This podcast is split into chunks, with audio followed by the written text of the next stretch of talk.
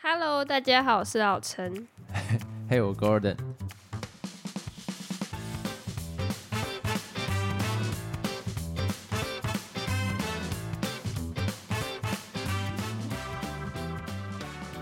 首先呢，我们先进到回复听众的环节。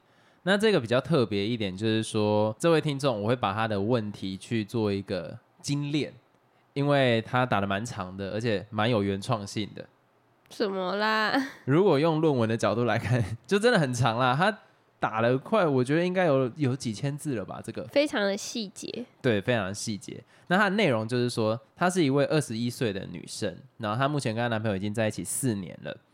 最近她情绪崩溃，因为她觉得说她的男朋友控制欲很强。那我看到有一个地方，我觉得跟我有点蛮像，就是那个男生在做的事情。什么事情？就是会定规则，会是一个在感情里面定规则的人。就是我会觉得说啊，吵架可能就是当天要把它解决，或者是冷战的时候可以，可是你必须要让别人知道你现在位置在哪里，我们才可以比较保障嘛。就是在各个层面上。所以我看到这边的时候，我有一点点嗯，好像有点被骂到。可是他的意思就在讲说，她跟她男朋友之间，就是她设下了很多规则，就是那个男生，像是吵架一定要当天解决，或者是讲话的时候不要拐弯抹角，这个我比较。不太清楚，或者是说不解决不能睡觉，我觉得哇，这个好像有点太硬了，或者是生气不能气到第二天。但其实我觉得它都围绕在一个点上面，就是沟通，就是有问题一定要把它沟通完成。哦，对，那这件事情其实很困扰这个女生，因为她觉得说她自己本身会有一些情绪，那她当下没有办法马上消化。这的确也发生在我跟我女友身上，因为我会觉得说，我们赶快把问题解决。那该检讨的检讨，该道歉的道歉，该改进的改进。那下一次碰到这个问题，我们都有一些学习，然后这样子就比较不会说什么可能下周碰到一样的情况。但是这个点上，我慢慢能理解，因为像我跟老陈之间，老陈有时候也会觉得说，他当下就在那个情绪上面，你要我切换 mode，直接开始来讨论。刚刚发生的事情，我只想揍他，我哪有那个时间去想这些东西？所以我现在比较能理解，但是在我比较早期的状况里面，我会觉得就直接摊开来讲。对，所以他讲到这边的时候，我有一点点被怎样？觉得被讲到，有点被讲到。但是 我自己在想，比较不一样的地方在于说，我比较没那么激进了。你等下，你这是不认可的意思吗？你先讲，你有什么意见？你觉得我我现在还是这个状态吗？没有啦，现在如果我跟你说，哎，我还在气头上，先给我冷静一下，你觉得让我冷静，又不会说一定要当下马上来谈这件事情，因为其实有时候你谈只会越谈越生气，或是吵架越激烈这样子。对，可是它里面有讲到一段，我觉得还蛮有趣的，就是你也讲过一样的话。比如说，我想要跟你试训，或者是我现在就想要跟你谈这件事情，可是他脸就很臭，他已经没有好心情了。这个时候谈，不管怎么样，都可能会把这一锅砸了。那在这个情况底下，还一定要去沟通吗？其实我觉得他想要讲的就是这件事情，而且在我看到文字，感觉起来就是那个男生有一点咄咄逼人，就不太会察言观色。我觉得不是察言观色，我来分享一下。因为我以前就是这样子的人，那我就以我的立场来理解这个男生。比方说，我们想要赶快让情绪缓和下来，或者是让接下来相处的时间能愉快，所以我们并不是不会察言观色，是我们希望能赶快回归到正常相处的时间。对，尤其像我们两个现在还算是远距离的关系，我就会觉得说那。更后面的时间没有必要执着在前面这个点，因为我们都各自把时间空出来了。那我希望接下来相处时间是愉快的，没有必要因为这件事情你的冷战可能拖到下午五点到六点，可能要回家了。那今天一整天就泡汤了，这个是我的心情。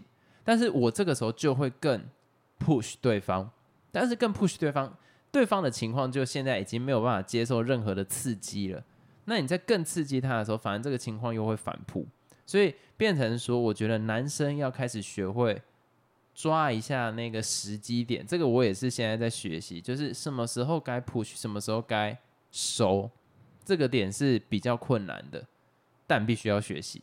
所以我看他的文字，为什么我会有共感的原因，就在于说，我觉得好像有讲到一部分的我，我就是这么诚实，就是 我这一点也是在改进当中。但是他到后面的时候有讲到，就是比方说他已经觉得他有自己的空间啊，男生还是咄咄逼人啊，甚至直接冲到他家，我就觉得这有一点点 too much，哦，这有一点太多了，就是已经没有办法抓清楚那个界限，所以让他有一点点受不了。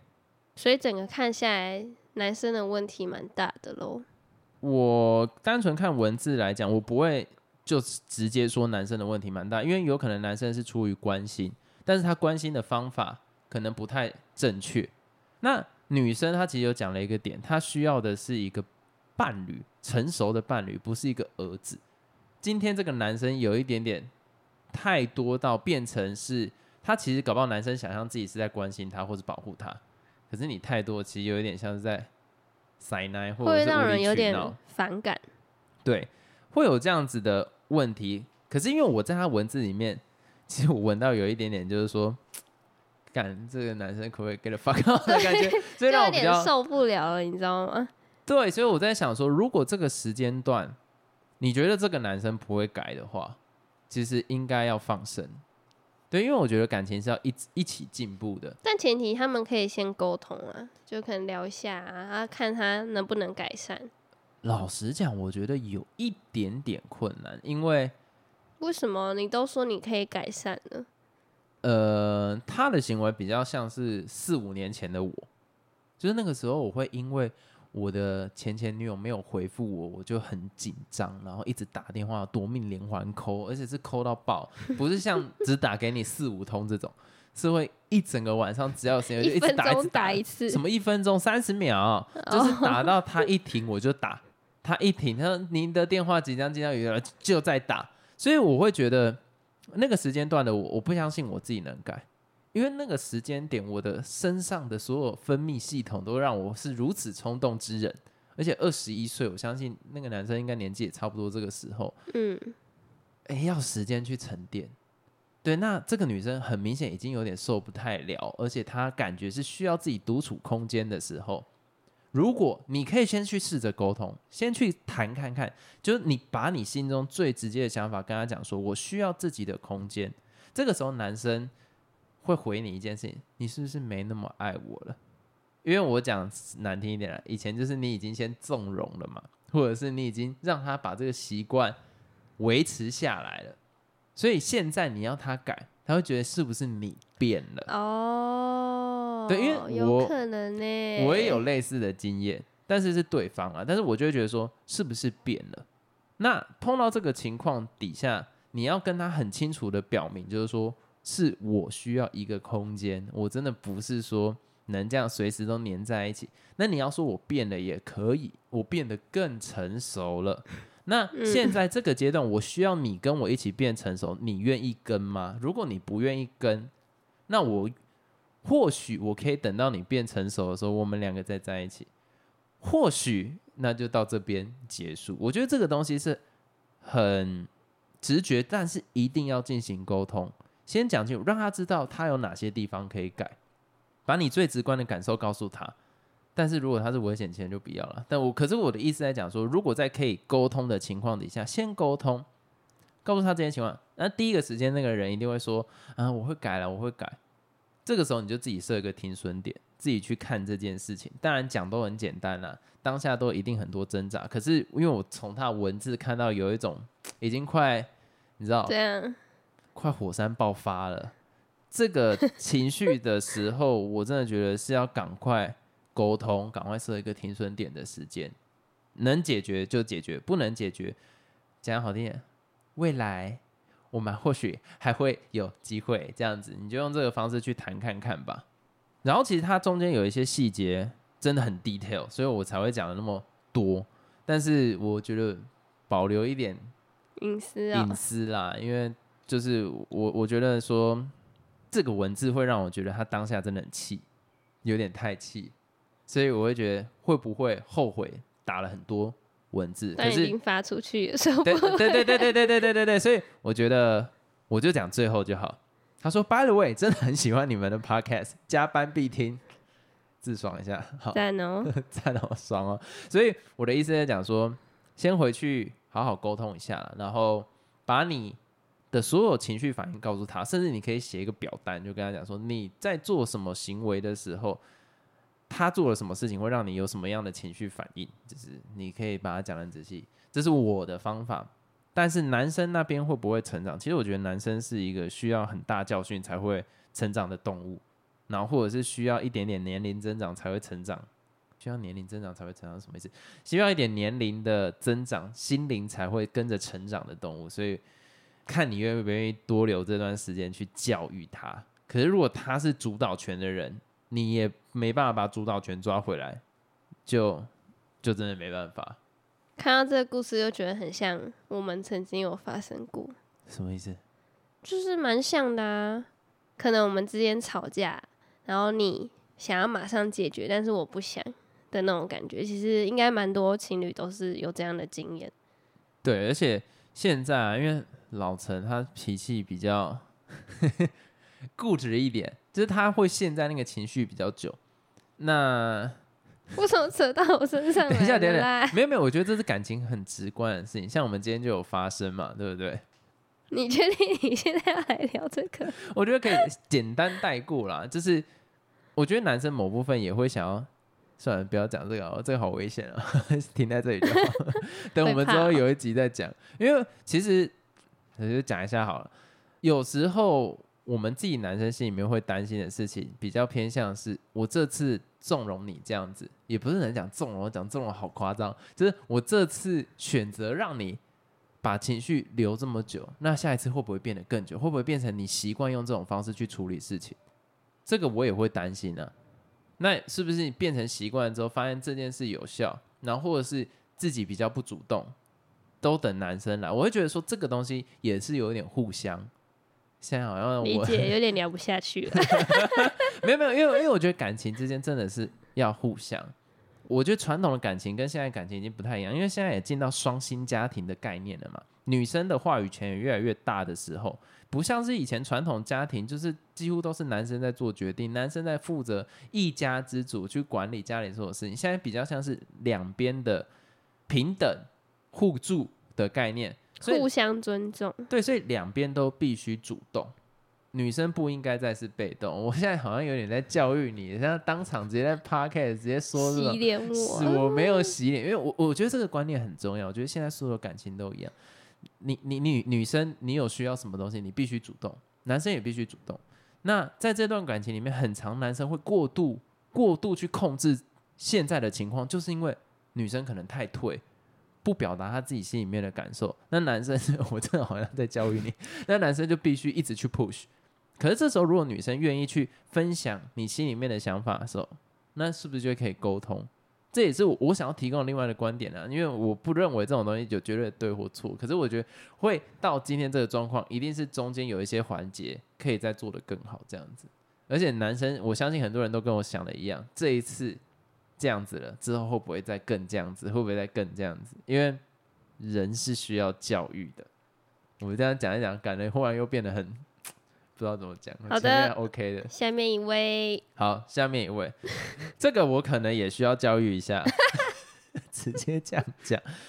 那下一位听众呢？他说：“我觉得这两集 Golden 的看法还有观点，慢慢中肯跟客观了。慢慢，嗯，然后就那两集是应该在讲政治相关的吧？就是前前阵子，然后说虽然你可能不愿意承认，承认，承认，OK。”你以前常常瞎挺，然后放一个那个笑脸，这不是颜色的问题，而是身为媒体就是监督还有发声的代言，不是吗？我常常透过两位的大吹够来试图理解现在部分有思考能力的年轻人的想法，有时候很有趣，有时候又替老陈有些委屈。不过一个愿打，一个愿挨，没事啦，对不？祝福两位。Golden 跟老陈加油！首先呢，先让我比较直接讲一点，就是应该感觉出来是长辈级别的姐姐啦，对不？就是啊，因为因为我们有填表单，就可以知道说他是五十岁以上的听众。那其实我们一开始看到是蛮开心，因为没想到我们的 podcast 可以涉及的年龄层是非常的广的。对我们从来没有想过可能会有呃像妈妈一样的听众这样子，或者就是长辈啦。对，那他要讲到一点，我觉得还蛮酷，就是说他想要透过我们的 podcast 去了解不同世代之间的看法嘛。那接下来讲话可能就是比较直接一点，因为既然都聊到看法的部分的话，我就想要回归到前面有讲到就是瞎挺的部分。我不太认为我前面有什么瞎挺的部分，因为其实我们 p o d c a s 一开始有试着去避免掉聊这一块。可是，如果说真的要讲到比较像是呃不同世代之间的看法的话，可能在同婚这个部分，我是支持的。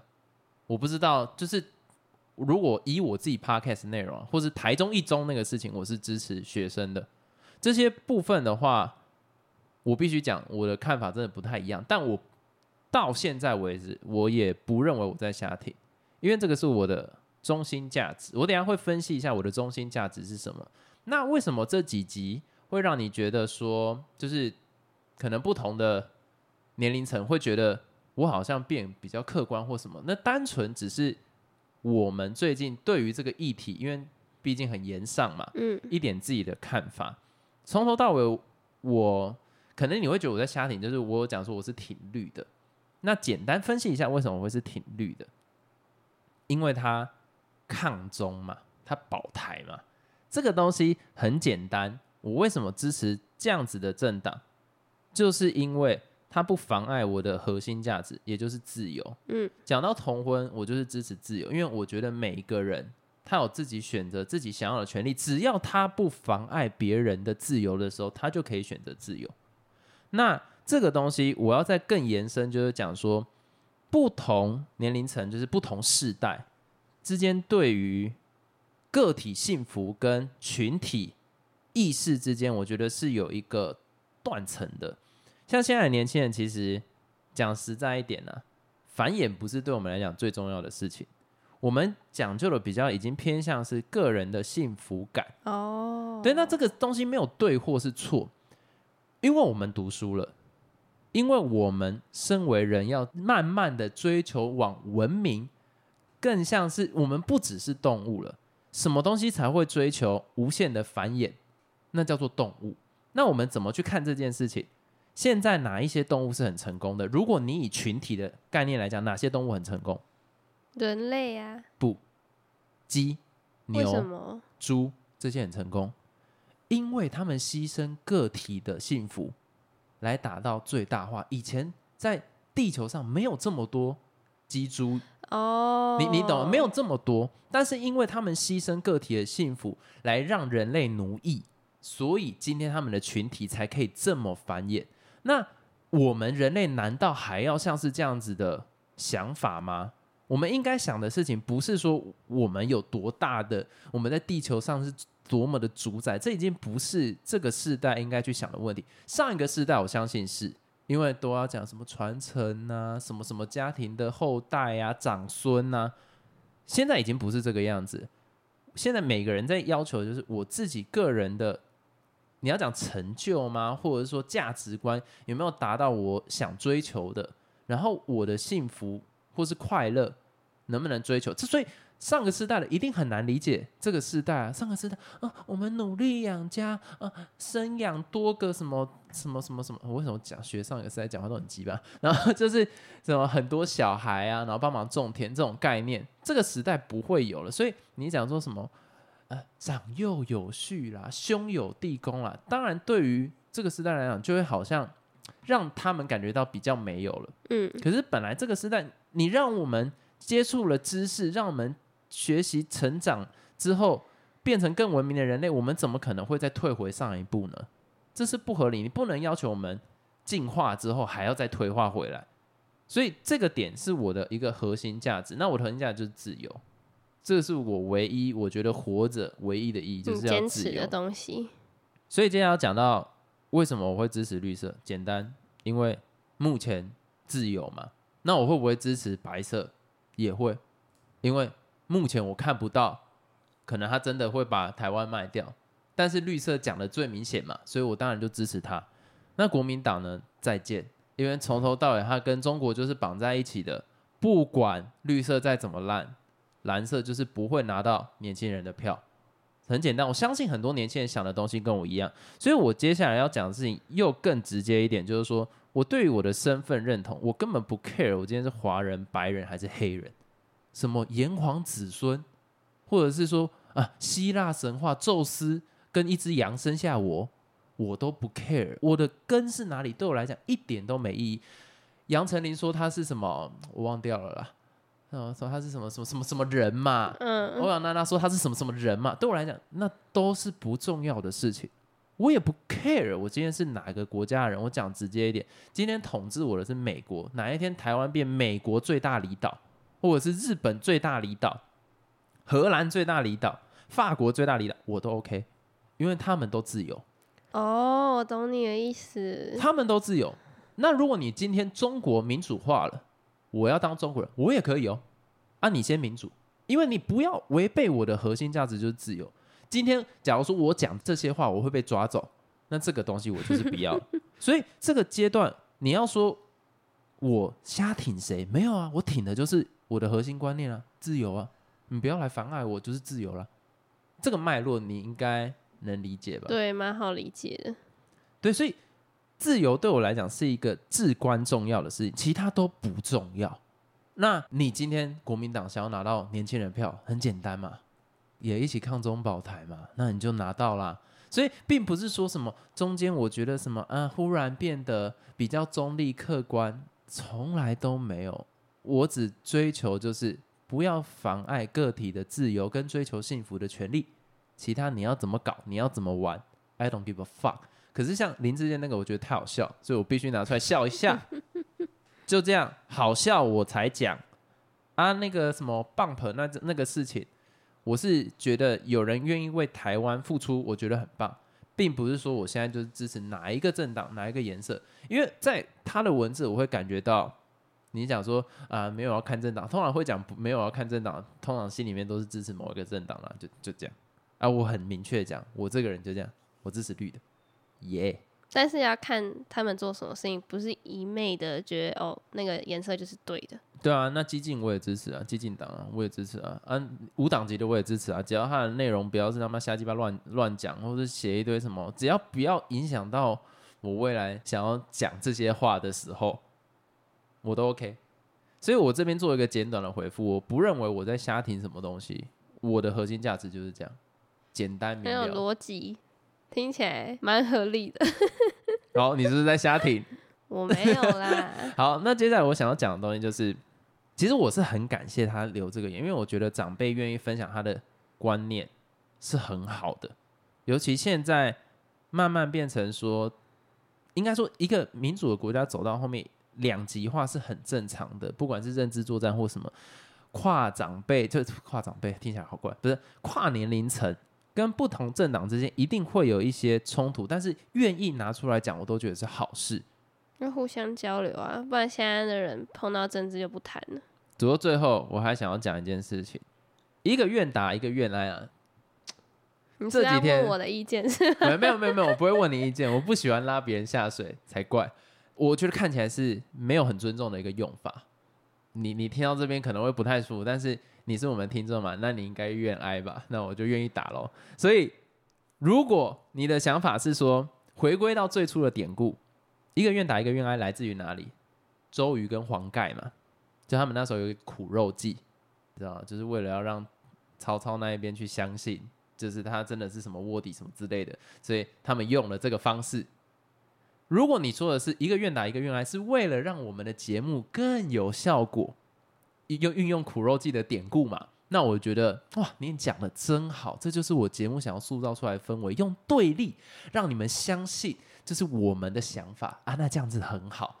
那如果你单纯是感情上说一个愿打一个愿挨，我觉得不在这段感情里面的人不应该去对别人的感情下这样的注解，就像是我很讨厌看到人家说什么大 S 跟谁谁谁谁谁，我觉得很无聊，然后或者是说，因为我觉得我觉得这种八卦八卦。以八卦为出发点的这种讲法，很很不尊重别人呐。所以分享一下我的看法。但是我我很感谢你在最后帮我们加油，因为我觉得我敢讲这些，因为我相信您应该会是一位可以了解年轻人想法，或者是试着了解年轻人想法的，所以我愿意用最直接的角度去做切入。你要不要帮我缓和一下氛围？觉得蛮佩服的，因为这一集不是回复两个听众嘛，但已经差不多时间。干不是你他妈佩服的点是这个哦，啊，对，是有这个必要这么懒而？且我刚才那一句话超错位，我说那个字没事，那就是时间差不多，你知道吗？好，等下我最后还想要讲一个点，就是你知道这最近有一个人很红，也不是说红龙，它的饮料很红。蛮红的啊。我们前几天有去基隆，那基隆这个话题我们会在下一集讲。然后因为我们去基隆玩的时候，刚刚好在搜寻饮料店的时候就看到了某间饮料店，然后那个饮料店，我就直接讲它品牌，也就是廖老大。然后我们是说打赌输了就去买这间饮料店，所以它的意思也很明显的嘛，就是说这间饮料店的品相对我们来讲是惩罚。那为什么会这样讲？我觉得要先回到产品面的部分。你觉得人为什么要喝饮料，或是为什么年轻人喜欢喝饮料？因为那是一种很舒压的感觉，疗愈感。哎、其实我没有预料到，就是你那么快会直接回答这个问题，因为通常一般人的想法就会说我口渴啊，可是实际上我觉得饮料它带来的层面远远多过于这个，对，因为它其实不是实质上的，它是精神上面的。像是我会买饮料，很大部分是为了跟老陈社交，就是我们没有，我是想认真的啊、就是有饮料在的时候，我们的的心情或者是感情感觉会变得更好。你自己觉得有没有？应该有吧？因为我们会觉得说喝饮料变成一种仪式感了。对，它是一种仪式感，好像是为了要庆祝什么。可是今天在办公室，或者是说在职场上，它有一个不同的象征，它是一种社交的概念。就今今天讲说，大家要一起从 Uber Eats 上面去订啊，或者是从什么点餐网站去订。这个时候有人在用一个团购订单的时候，你会想要参与。有些人会嗯甚至像我啦，我觉得我不参与会有点怪怪，就会有那个压力，就必须要去订。所以我觉得饮料已经多过于说你是不是很渴啊，还是不渴，它已经不是你身体层面上面的需求，它是你精神层面。对对对对对那接下来讲到有关于品牌的象征的时候，就是比方说我讲到牛奶，米克夏、那我讲到就是想要说红茶，老赖老赖我觉得会比较少，可是大家应该会想到的是可不可。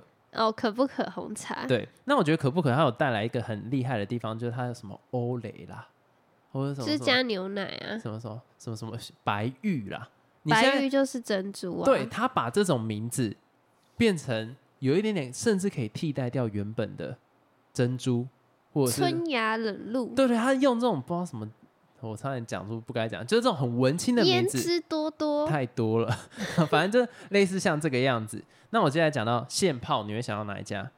查理王，回甘就像现泡，不是啦，好好，就类似像这个样子。比方说扛拜啊，或者是说那个先查到先查到类似这样子。那我们讲到廖老大旗下哪一个品相会让你想到这些事情？没有，他红茶是用特别的茶叶吗？或者他哪一个品相是他特别的口味吗？是没有的，你找不到它的特色在哪里。所以接下来我要讲的东西是，那那都算了。讲到品牌，品牌很重要的都是你去拟人化，你会想象出来它是什么样子的特性。像是讲到 Apple，我会想到就是他会讲出跟 Mr. White 一样的话。我讲的是《绝命律师》那一段，就是那个 Soul 问他说：“你用时光机回到过去的时候，你会愿意改变什么？或者你哪一个决定你会想要去做改变？”然后那个 Mr. White 就跟他讲说：“你根本不是想要问这个问题，你只是想要问我为什么会懊悔。”我感觉 Apple 拟人化的那个人，他就会讲出这样子的话。嗯，这就是比较要讲实事求是吗？简单讲就三个字：：G.I. 人。对，可是他他会让我感觉他是一个很高端的上流分子，讲着这样子的话。那 Google 会让我想到的就是一个比较新潮的 nerd，忽然觉得刚刚生命受到威胁。可是他很开放，他就是很愿意跟人家聊天，然后很愿意分享说：“哦，我们现在在做创新是什么？”然后他的想法是会走在一些人的前面的，他会比你多想到未来的事情。可是 Apple 不会让我这样感觉，Apple 会让我觉得他很市侩，这是我自己的想象，不要骂我。好，那接下来我想到米克夏，我会觉得他是一个年轻的牧农，就是他可能跟以以往的畜牧业不一样，他是一个很愿意跟人家沟通，然后他弄了一个小农的农场，然后要求说什么有机什么之类，他会让我有这个形象。那我想到可不可，我会觉得他是一个文青，他刚在这个市集里面办了一个什么，可能卖什么小包包啊、文艺品，虽然品质不会到多好，可是它会有它的辨识度，很有特色。很有特色。那接下来我要讲到就是廖老大的话，就会比较危险，因为有读过行销或是产品相关的，会知道，假如一个母品牌它要出一个新的产品，尽量尽量啊，如果这个产品跟你原本的产品线是很接近的，那你用你自己的品牌没有关系，因为它可以加深那个品牌的识别度。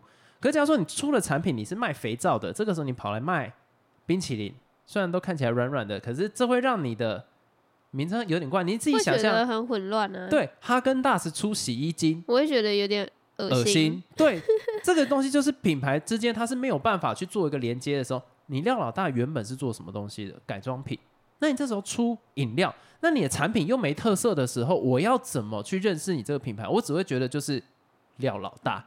那我只觉得是廖老大的时候，会不会这个品牌的成败全部取决于你讲的每一句话，或是取决于你的所有言行？那谁要加盟？当然，现在很多人加盟了，因为加盟金低的关系。可是，如果以这样子的逻辑去想，加盟真的是一件好事吗？因为这就跟廖老大讲说啊，你开我的店，一开始会很多人去，因为我的名声。那现在你只要茶煮的好，你的客人就会留下来。No，绝对不会是这个样子，因为这个市场太饱和了，这个市场已经饱和到不像是你的改装品哦。它这市场饱和到你一条街里面会出现可不可扛拜，然后米克夏，然后五十岚一排都是的时候，大家看的东西叫做品牌，不会是产品，也不会是看你网红的名声。所以这些这样接下来的时候，你这个品牌的成败绑在你身上就是再见。这个之前我有一个还蛮想分享，就是馆长，他早期他的产品跟他是很高的连接度，甚至你看他送的杯子上面会有他的脸啊什么之类的。那他为什么后来要出一个 Notorious？他要做一个子品牌，他想要跟他做切割。哦，我觉得他的幕僚在这一点上面就做的很成功。呃，这样好像管粉在讲话，可是我必须这样讲，这就是这就是我觉得馆长有在成长，有在听他底下人的意见。他那时候讲了一句话，我觉得很酷，就是说，我觉得哇，他要想到这件事情很棒。虽然搞不好他幕僚想的，可是就真的很厉害。他就说，我希望今天大家可能是先认识 Notorious，才发现哇，这么好品质的东西是来自于馆长，而不是我因为馆长的名声去买这件事情。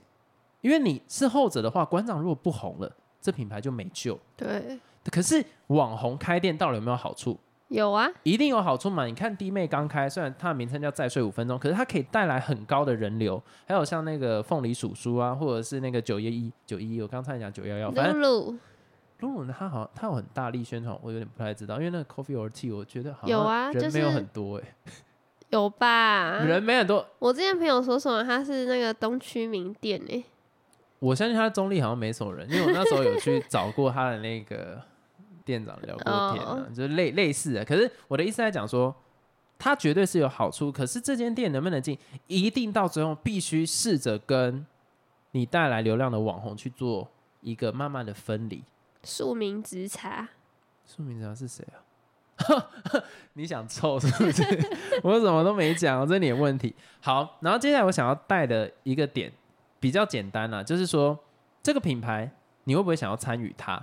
我讲一个很简单的，就是就是那个 Starbucks，大家喜欢拿着它的杯子，就算里面是空的也就算了。我自己有碰过同学，他为了要碰风一点，他拿那个装水，为什么？他是不是我不是说他买保温杯哦，他是喝完的，喝完的回抽，对，拿来装水，就代表他想要参与这样的文化，它象征着这样子的文化，你懂我意思吗？懂？可是我今天要你第一天上学的时候，大家迎新输赢，或者是第一天选完课，第一天上那个课程的时候，你手上给我拿一杯廖老大，你敢吗？不敢，我就说真的是不敢，因为不知道啦。对我来讲，它有点比较偏中南部传统的文化。可是来饮料店的客群是谁？上班族、学生就是那种 还是会在意一点形象的人。这样讲好像他很没形象，没有我没有，我我不是这个意思，我不知道你为什么导到这里来，但是 我的意思在讲说，饮料店应该比较偏年轻一点，因为那个是一种小确幸嘛。可是你今天开了这一个，你怎么会觉得年轻人会去买廖老大呢？如果今天一排饮料店的时候，我最低我宁愿接受买五十兰，我也不会买廖老大，因为这就是品牌形象的问题。你讲到这，我突然想到，其实它有点像是那个什么红妈酸梅汤，哎、对，因为它也会有一个那个人脸呢、就有点像这种了。就我我会直观的想到他们之间是很像。可是你讲红妈酸梅汤有一点点不太一样，是因为它是在观光区，观光区就算。你假如说你廖老大开在台中你自己的工厂附近，那间店一定不会有问题，因为廖老大的店就在旁边呢，他的工厂就在旁边呢，他那个改装品就在旁边，哇，我可以喝到他的茶，我觉得好酷哦，那这就没有问题了。可你开在北部，这个东西就很很有危险，因为大家会要从这个品牌去认识你，或者从你认识这个品牌，就这个是一个打结的问题，你知道吗？所以我这边给就是很多有关于你可能想要加盟啊，我觉得第一个事情你一定要先去想象一下这个品牌在你心中，如果拟人化的话，这个人你想不想跟他认识？你想不想跟他做朋友？这个品牌会跟你说什么样子的话？如果你脑中没有任何东西，或是产生负面的想法的时候，这个品牌千万不能加盟，它的加盟金不管多少你都不应该加。因为饮料店现在是品牌决定一切，绝对不会是你的产品能决定一切，因为你的产品根本也都没特色的时候，你要怎么做？而且我其实周遭有蛮多就是开饮料店的朋友，我说的开饮料店是他们是开接近连锁规模的，那他们为什么要开饮料店？他们品牌要重弄嘛，当然很辛苦，可是因为家里卖茶叶，这个我就觉得很聪明哦。他也没有跟原本自己的家里的茶叶品牌去做一个连接，就没有用同一个品牌。可是他自己弄了一个新的品牌，然后他在那个饮料店放他们家原本的茶叶，所以他告诉你这个品牌是相辅相成的。我们虽然是饮料店，但我们用的是非常好的茶叶。那你喝了喜欢的话，你可以来我们的母品牌去买茶。所以他把一个老品牌去做一个创生，哦，变成一个新品牌，所以你在逛这间店的时候，你可以认识到它原本的品牌，这跟你母品牌没有问题啊。啊，你廖老大就会很尴尬在这个点上面，而且我觉得啦，最后我只想讲一件事情，最近闹那么大，就是因为他开直播骂他自己的加盟主嘛，非常的不明智，因为他忘记了品牌才是一切，而不是可以做一个脱离的东西。他今天在骂的人，他今天在骂的店，店名跟他的杯子上面都是他的那一张脸，那你骂了，你不是就在骂自己吗？对啊，所以还蛮好笑的。就就等于说，那我不能信任你这个品牌喽。所以他为了要挽救大家的信心，他还特别跟底下加盟主或者跟观众讲说，接下来只要有我签名的店，就是我认证的好喝。这件事情又更荒谬了。所以，我今天像我一个喜欢喝连锁店的，或者说我喜欢吃连锁店的，哇，你以为吃饭或买饮料是在抽一番赏是不是？我原本是认定你这个品牌去买的，我还有可能买到品质不一样，我还要先看有没有签名。那你为什么要让他加盟？你难道都不用去督导的吗？所以在这些点上面，难道之后除了签名以外，那是不是无限上纲？之后要有廖老大的照片，然后要有他跟那个店主一起比赞的照片，还是要一起抱抱的照片，才会是代表比较好的店？嗯，所以我觉得这个东西真的是需要三思，就算是我最近对品牌的一些想法啦。因为我其实我做了一些功课，想说把它做得更完整。因为品牌它其实是有一点点，有些人会讲说有点虚啦，或者说有点难了解。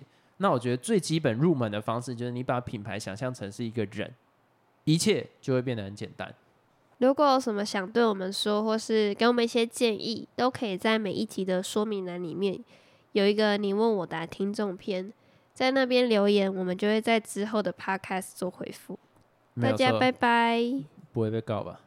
拜拜，我讲事实不会被告吧？不会啦。